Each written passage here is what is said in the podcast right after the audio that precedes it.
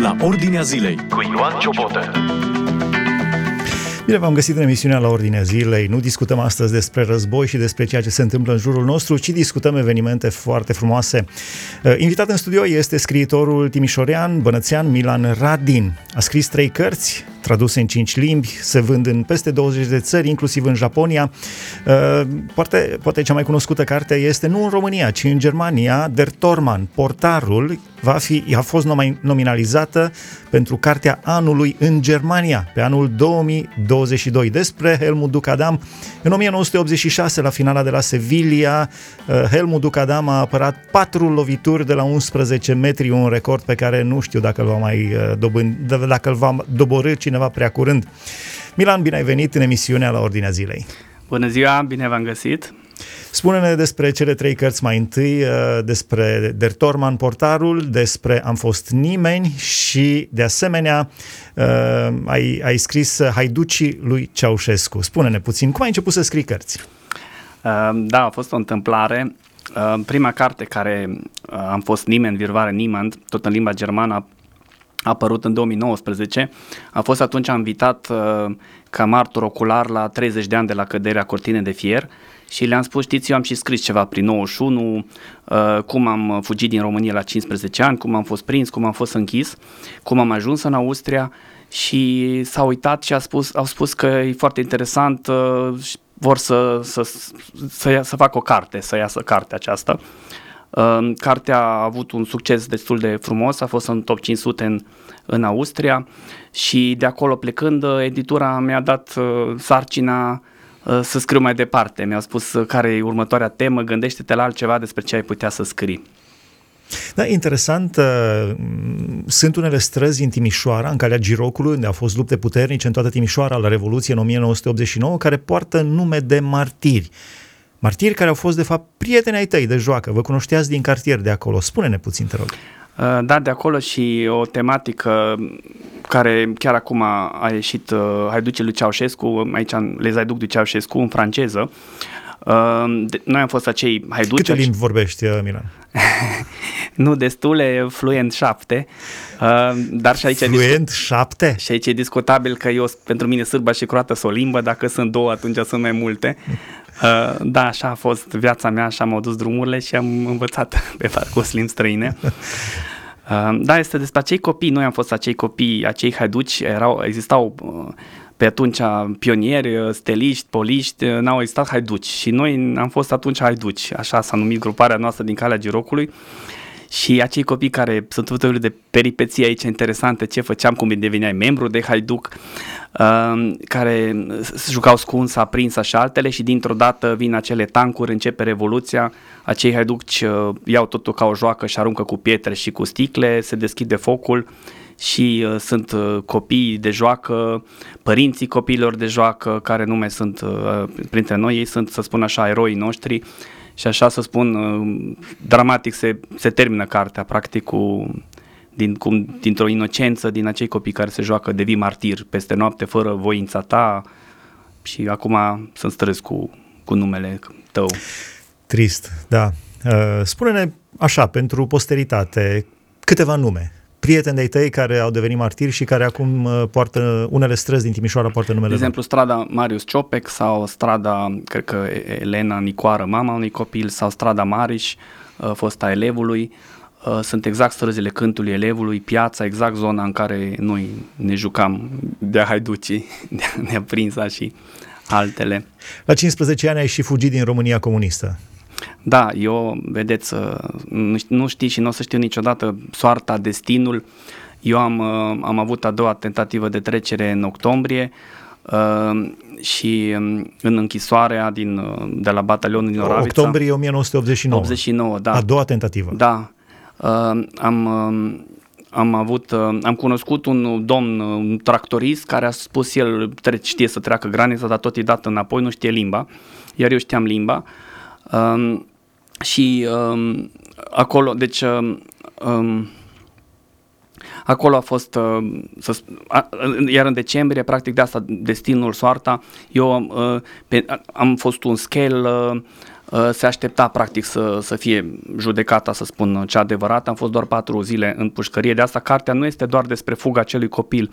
Uh, acolo sunt mulți alții care își povestesc poveștile, ca de exemplu grupa care fugise cu un gâscan la care au legat un felinar în jurul gâtului, care se, se și vede aici și practic soldații au fugit după gâscan și ei au trecut frontiera. Uh, iar... deci, deci stai puțin, cei care vreau să treacă frontiera luau un gâscan cu ei, da. probabil îi legau gura să da, nu facă da, gălăgie da. și legau o lumină, un felinar de gât, e. gâscanul lua într-o direcție Așa și e. soldații după el. Da. Deci trebuia să fii creativ. în direcția opusă și treceau da, granița. trebuia să fii creativ în tot felul de povești, cum se încerca și cum încercau și fiecare avea povestea lui. Și așa pe, pe noiembrie, uh, pe 1 decembrie a fost uh, cea de-a treia tentativă reușită, așa că eu când a început Revoluția n-am fost acasă, poate eram și eu unul din haiducii aceia care aveam acum stradă. Um, de asta nu o să știu niciodată care a fost destinul, care a fost ideea să reușesc cu 14 zile înainte de Revoluție și să ajung în Graț, uh, practic pe jos, 12 zile prin fosta Iugoslavie, în bagajul mașinii, cu autostopul, iar în, în carte să spun Uh, este acel drum al meu. În 12 am fost uh, decembrie 89 în Graz, iar în 16 a început Revoluția, așa că eu nu am fost de față când ceilalți au dat cu pietre în tancuri. Dar n-ai scris în limba română? Uh, nu, în, în, în limba germană, uh, fiindcă acolo am terminat liceul și facultatea și fiindcă așa a ieșit cu prima carte, editura este din Graz, și s-a continuat atunci în limba germană, iar cartea Portarul la fel a ieșit cu sprijinul orașului uh, uh, Viena și la, din nou editura este uh, din Graz. Uh, nu a fost neapărat o intenție, uh, așa a fost să fie. Așa. Spune puțin și despre Am fost nimeni, o altă carte semnată de tine și apoi trecem la Portarul. Uh, da, a fost nimeni, a fost această prima carte uh, despre practic care se bazează pe, pe fuga mea sau pe experiența unui copil de 15 ani uh, și nu numai asta, ci arată foarte multe cum trăiam în România, lucruri care poate bancurile care se povesteau atunci în, în închisoare, dacă nu le notam în 91, nu le-aș fi știut când am, când am scris. Mai sunt de actualitate acele bancuri? Da, este, este foarte interesant lucrurile de care râdeam atunci, că era curentul, că uh, revin după 30 de ani și dacă te uiți la aceeași poveste sau la aceeași uh, carte, uh, îți dai seama că unele lucruri netratate, să spun așa, în istorie, cumva istoria revine dacă, dacă nu o tratezi sau dacă n-ai grijă de ea. Uh, ne spui un banc curat de pe vremea respectivă? Ți amintești? despre lipsa curentului sau uh, despre Ceaușescu sau ceva, dacă îți vine în minte ceva? Uh, Spontan, um, partea cu, cu frica sau cu, cu controlul, um, zice, bate cineva la ușă, zice, când, când uh, este un, uh, un român fericit?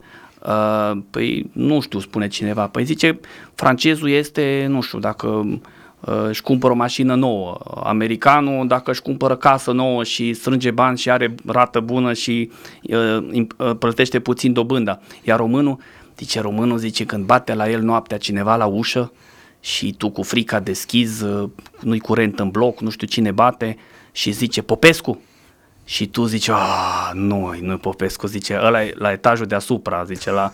și atunci ai fericit că nu, nu-l caută pe el.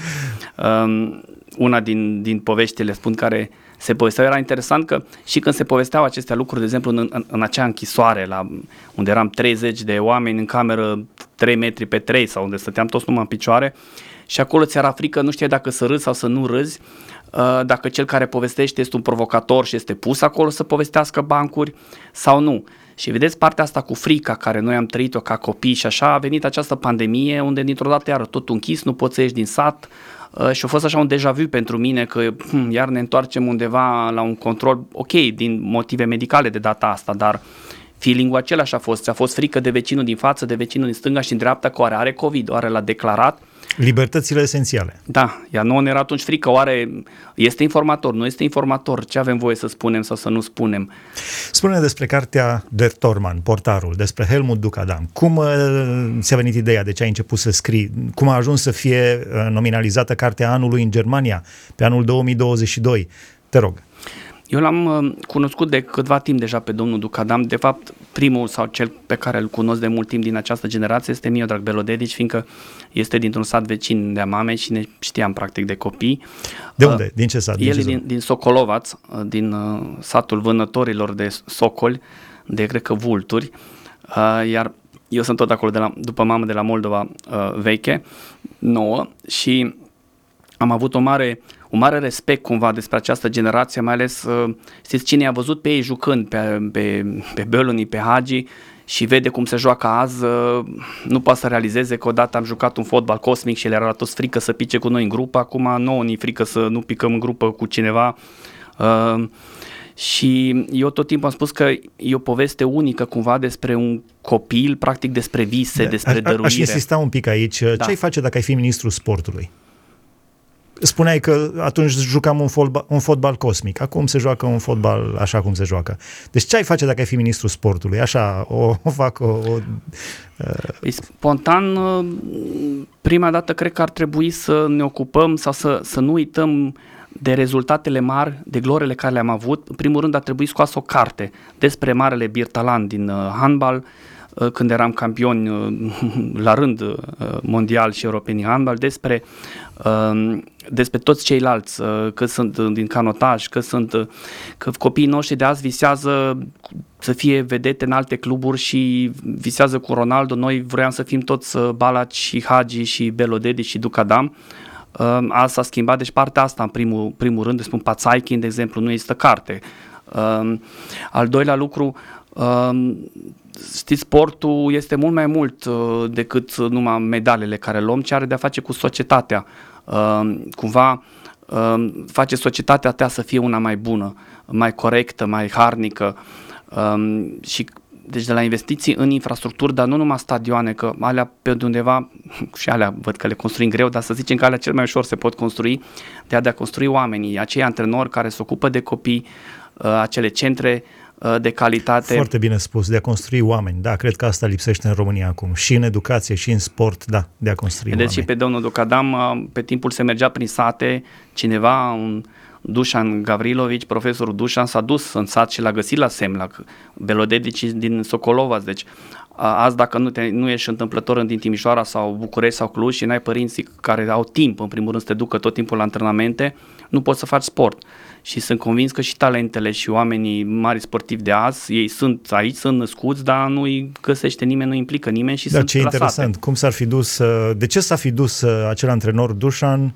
să meargă într-un sat Socolovăț unde să găsească uh, o perlă? Da. da. La, la, la Semlac, da. La Semlac, da. la Semlac. Da, asta e practic, aici s-a, s-a pierdut practic oamenii, s-a pierdut uh, tot lanțul acela de la copilul de șase ani până la copilul, până la sportivul adult. Și ce mai impresionat la fel este munca psihologică care se făcea atunci cu sportivii. Uh, inclusiv că le spuneau, știți, vrem și noi să ieșim uh, la, la un, un suc, la un, la, la un club, nu era ca acum, dar zice și zice uh, Marele Lucescu, zice, da, o carte ați citit? O carte, o ieșire, deci trebuie să citim. Uh, cum erau cu toții duși și toți au făcut facultăți, deci uh, domnul Beoloni chiar medicină. Deci se punea accent pe acea combinație educație plus sport și psihologie plus sport. Uh, l-am întrebat pe domnul Locadam, zic, și cum a fost să aperi față de 80.000 de oameni? Că dacă mă uit la stadionele goale, vin 5 spectatori la poli și trebuie să aperi o finală față de 80.000 de oameni, trebuie să ai de-a face cu o frică enormă. Zice, nu chiar că, zice, noi am apărat la început față de 400 de oameni, dar atunci au fost 4.000, la UTA 12.000, la Steaua 25.000, mergeam la acelea turnee, eu le numesc secrete, fiindcă nu se găsesc nici în UEFA, nici în FIFA și am găsit în arhive columbiene și sovietice despre meciurile României din America Centrală, de exemplu, și acolo jucau față de 100.000 de oameni, se numea uh, echipa națională divizionară cumva, dar practic erau tinerii care îi formau nu neapărat fotbalistic, spun eu, ci psihologic, să ducă o presiune așa de mare că acum e meciul care neapărat trebuie câștigat. Și... Dar în România de ce nu se difuzau acele meciuri? Uh, nu pot să spun asta, nu știu, dar se difuzau foarte puține meciuri atunci, deci nu știu, cred că un meci, nu știu nici dacă o, o etapă pe săptămână, dacă, dacă se difuza. Revenind la cartea aceasta, portarul, Der Torman, spune-ne, continuă, te-am întrerupt de acolo. Uh, da, acesta, să spun, uh, creșterea care, creșterea omului cumva, uh, ei încercau să, să, să creeze omul prima dată și după aceea sportivul. Uh, această parte cumva m-a, m-a fascinat și tot citind... Uh, Acum a devenit totul mai pragmatic. Scoatem din tine ce ești bun și apoi te aruncăm. Uh, da, și mai, mai rău decât atât, acum se dorește totul mâine. Am găsit, am, am cumpărat, am căutat uh, pe, peste tot pe site-uri unde am găsit clase din Germania de Est documente ca să pot să pun întrebări bune. Dacă puneți întrebări bune și atunci aș amintea, de exemplu, domnul Cadan, domnul Turcu sau cu cine am vorbit și aminteau, a, da, dacă întrebați numai de 4-11 metri, nu vedeți povestea din spate. Cartea este mult mai mult decât acele 11 metri, ci este tot contextul cu, cu tremurul din 7-7, cu Uh, Spune, toate, toate poveștile care, care erau. Și, de exemplu, am găsit o scânteia, uh, almanacul Scânteia din 70 și 3 și acolo visau, zice să visăm. Pentru cei care nu știți, ziarul Scânteia era ziarul de bază în România ani de zile, înainte de Revoluție. Și acolo uh, am găsit, zice, finala din 98, adică în, do- după, în 25 de ani. Ei visau ce va fi în 25 de ani din momentul acela. Zice, finalista Brazilia. Corect, așa și fost în 98, nu se știa unde, noi acum știm că a fost în Franța, ei nu știau în 73, dar au nimerit finalista. Zice, a doua finalistă dintr-un elicopter, echipa națională a României.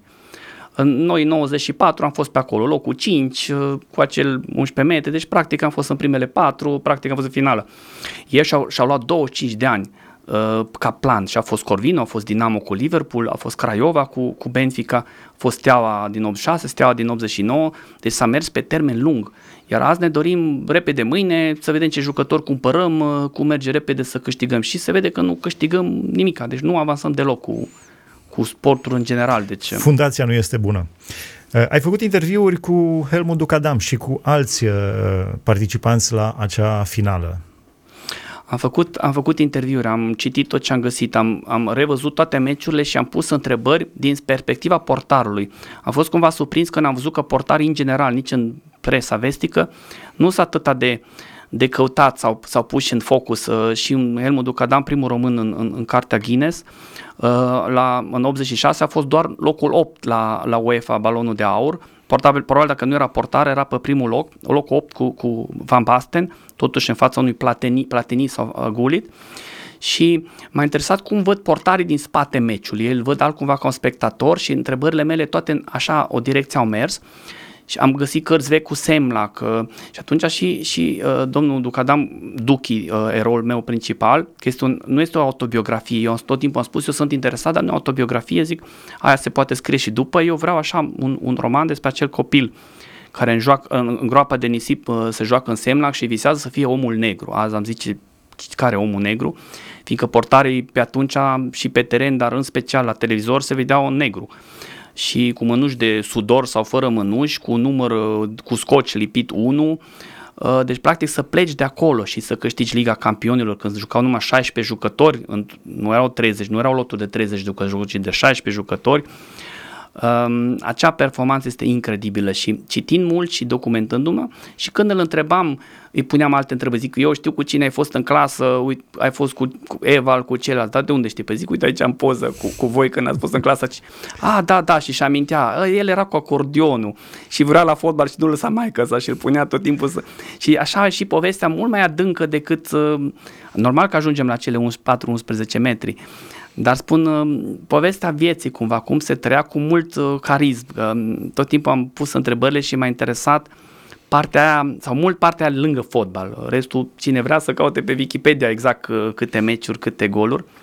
Acum bucuria și patosul de atunci sunt revărsate pe telefonul mobil și da. pe internet în loc să fie în stradă și uh, în jocuri adevărate. Da, este și, da, fiindcă tehnologia a avansat, dar cred că este și vina noastră, fiindcă nu oferim copiilor și tinerilor o alternativă uh, care chiar să o trăiască cu pasiune. Gândiți-vă, erau acele cuplaje sau erau tinere speranțe. Uh, vedeți alt lucru psihologic, practic tu înaintea meciului principal era meciul de tinere speranțe pentru tineri și deja stadionul se umplea, repriza a doua deja era cam plin stadionul. Tu creșteai cu asta, acum nu, nici nu se, nu știu, le strici gazonul, nu, nu, nu mai permiți să joci pe gazonul principal fiindcă joacă echipa mare. Și poate nici alternativele care, nu, care noi le oferim uh, nu sunt așa de interesante să-i, să-i atragem ceva mai mult de la, de la telefoane și șocuri. A mai fost un, uh, un aspect important pe care l-ai surprins în carte, faptul că o echipă comunistă dintr-o țară socialistă a câștigat cupa atunci. Da, Spune-ne, da. te rog. Foarte interesant uh, acest aspect, la fel mi-am, mi-am dat seama cu, cu timpul, să spun așa, cercetând, scriind, punând întrebări, că practic era o, o, o echipă dintr-o țară comunistă, mai mult decât atât dintr-o echipă a armatei, uh, pe o parte era NATO, uh, pe cealaltă parte pactul din Varșovia și vă dați seama că nu a fost nimeni foarte fericit. Pentru cei care nu știu, pactul de la Varșovia era o alianță militară a țărilor socialiste, condusă Da. de Rusia, Da, de Uniunea Sovietică. da. Și practic nu a fost o mare fericire, nici nu s-au așteptat. Uh, Gândiți-vă azi, s-a jucat practic în Spania, ar fi trebuit să fie un teren neutru și totuși Barcelona a jucat în culorile ei, iar Steaua nu. S-au trezit peste noapte că trebuie să joace în alb mai mult decât atâta. Cernobilul era cu 14 zile înainte, s-a oprit fotbalul în România, pe nocturnă, tema curentului de Accidentul azi. nuclear de la Cernobâl. Da. Cu, vedeți, tema cu curentul de azi a fost și atunci meciurile nu se jucau pe nocturnă. Cred că erau numai două nocturne uh, în, în toată România, pe 23 august la București și nu știu, al doilea stadion. Uh, și nu aveau voie să antreneze pe nocturnă, iar trebuia să joace finala pe nocturnă. Uh, și li s-a permis de două ori după intervențiile speciale să se antreneze pe nocturnă și trebuia să joace în alb, mai rău decât atât, trebuia să aibă grijă să nu paseze la roșii albaștri, care până ieri erau ei, iar acum era adversarul. Wow, ce încurcătură! Da, deci uh, ca jucător zice trebuia să ne obișnuim acum dintr-o dată să jucăm uh, așa, nu cumva să dăm mingea la, la, la, la spanioli. Uh, altă temă a fost, uh, nu i-au permis, de exemplu, să vină cu mâncarea din România, au zis că e contaminată, deci practic s-a făcut totul să se saboteze uh, această echipă.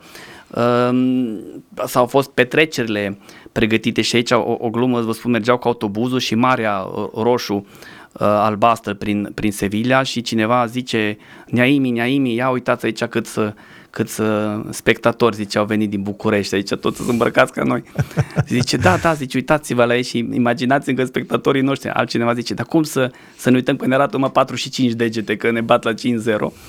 Și la sfârșitul meciului care a fost un șoc și s-a întâmplat acel imaginabil să aperi 4-11 metri din 4, mai mult, uh, primele 4 11 metri, două stele și două Barcelone au apărat portare ambele, deci a fost după două ture de 11 metri 0-0 încă și s-a terminat 2-0 toată departajarea la 11 metri.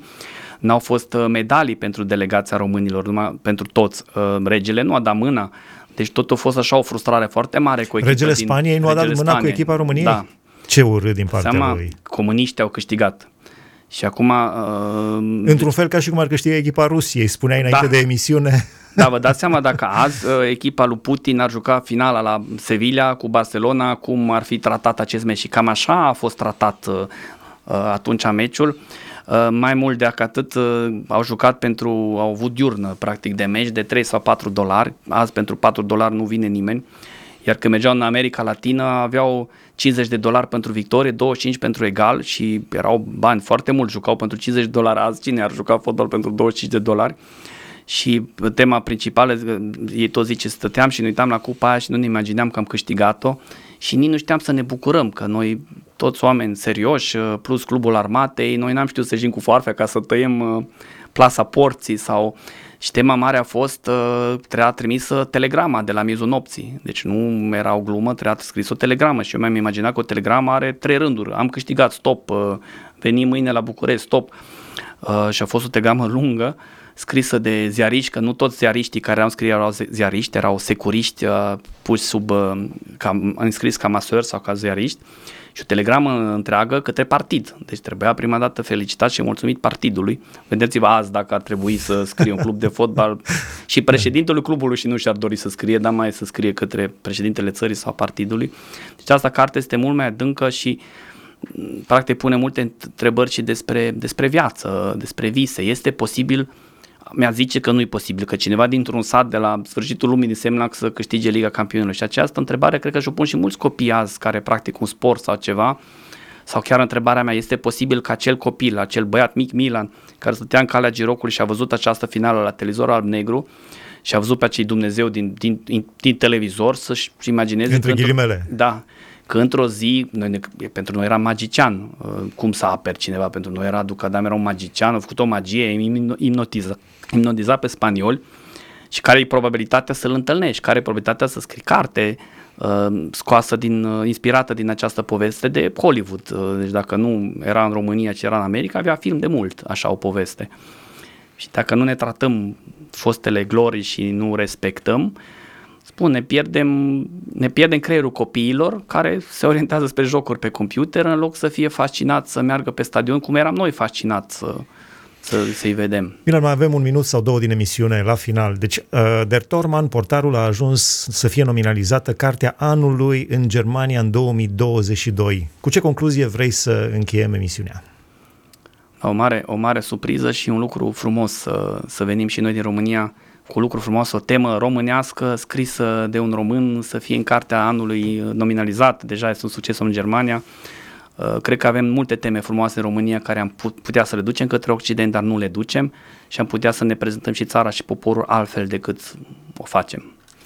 Milan Radin a fost împreună cu noi, scriitor, bănățean, timișorean, uh, a scris trei cărți traduse în cinci limbi, se vând în peste 20 de țări și în Japonia și am vorbit în special despre cartea Der Torman, portarul despre istoria lui Helmut Ducadam. Celelalte cărți, Haiducii lui Ceaușescu, în limba franceză, am fost nimeni în mai multe limbi, uh, dar în special Der Torman, portarul, a fost uh, în centrul emisiunii noastre. Da, Dumnezeu să binecuvânteze România. Ce pot să spun mai mult decât Dumnezeu să binecuvânteze România? Aici se încheie emisiunea de astăzi. Vă doresc doar lucruri bune, să auzim doar lucruri bune și vești bune. Ați ascultat emisiunea La Ordinea Zilei cu Ioan Ciobotă.